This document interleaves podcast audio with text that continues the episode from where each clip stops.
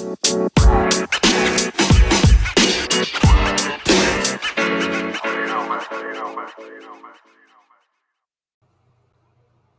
everyone. Welcome back to the UNC Greensboro Speaking Center's podcast channel.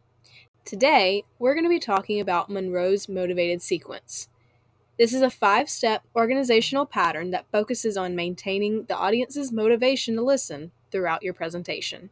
Without further ado, let's get started.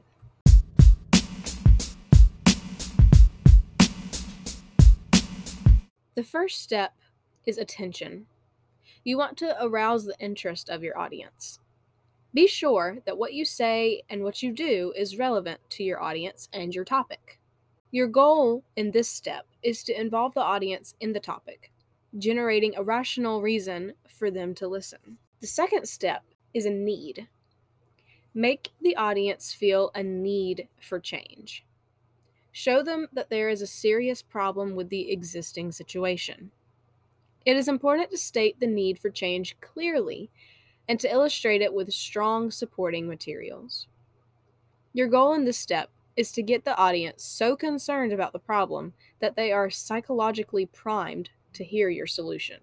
The third step is satisfaction. Satisfy the sense of need for change by providing a solution to the problem. Present your plan and show how it will work. Your goal in this step is for the audience to clearly understand how your solution satisfies the need for change. In other words, how does it solve the problem? The fourth step is visualization. Intensify the audience's desire for your plan by visualizing the benefits. Use vivid imagery to show your listeners how they will profit from your plan or your solution. Your goal in this step is for the audience to see how much better conditions will be once your plan is adopted. And step number five is action. Say exactly what you want the audience to do and how to do it. Give them the address to write. Tell them where they should go to join. Show them how to register to vote. Conclude with a final stirring appeal that reinforces their commitment to act. And now we'll give you an example of what the Monroe's motivated sequence might look like in order. So, first, with the attention, you might ask Have you ever had cockroaches running through the cupboards in your apartment? Have you sweltered in the heat because the air conditioning didn't work? Or shivered in the cold because the furnace was broken? Or waited for the security deposit you never got back, even though you left your apartment as clean as when you moved in? You move on to need. Throughout the city, Students and other apartment tenants are being victimized by unresponsive and unethical landlords.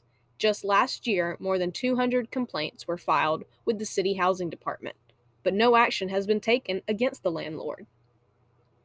Moving on to satisfaction.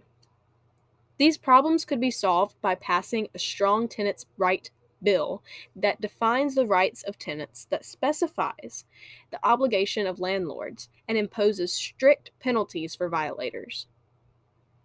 Now we move on to visualization. Such bills have worked in a number of college communities across the nation. If one were passed here, you would no longer have to worry about substandard sanitary or safety conditions in your apartment. Your landlord could not violate the terms of your lease or steal your security deposit. Finally, actions. A tenants' rights bill has been proposed to the City Council. You can help get it passed by signing the petition I will pass around after my speech. I also urge you to help by circulating petitions among your friends and by turning out to support the bill when it is debated in the City Council next week. If we all work together, we can get this bill through the Council. This organizational structure that we just gave an example of can be incorporated into traditional speech outlining practices. So, to recap on today's episode's main takeaways, we discussed Monroe's motivated sequence. The five steps are attention, need, satisfaction, visualization, and action. The overall goal in using Monroe's motivated sequence is to provide an organized pattern to maintain the audience's motivation to listen throughout your speech. That's all for this episode. Make sure to check out some of the Speaking Center's other podcasts for more tips.